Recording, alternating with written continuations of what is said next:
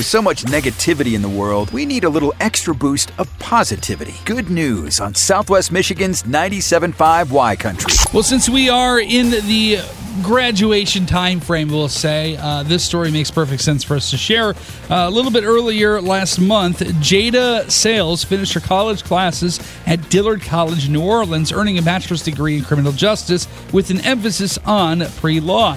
But on the day of her graduation, Jada was not able to walk across the stage and receive her diploma because she went into labor and gave birth to her very first child, a baby boy. Now, everything worked out fine. The bachelor's degree was earned and the baby was born without a hitch. Both Jada and her son are healthy and thriving, but uh, a big surprise made Jada's special day uh, even more memorable as the president of Dillard College, Dr. Walter Kimbrough, showed up to the hospital to deliver Jada's diploma in person after she delivered the baby, honoring all of the hard work that Jada put in and sending Jada into the next stage of life with an unusual ceremony that she will never ever forget. Having good things happening in your life and then having other people still support you during those good things, that's another way to make good news. If you have a good news story, email it to Matt at 975ycountry.com. Brought to you by Bud Distributing, helping you always have the right beverage on hand for anyone stopping by or last minute invites to a friend's. Hey, Bud, remember to drink responsibly. Good news with the Matt Malone Morning Show on 975 Y Country.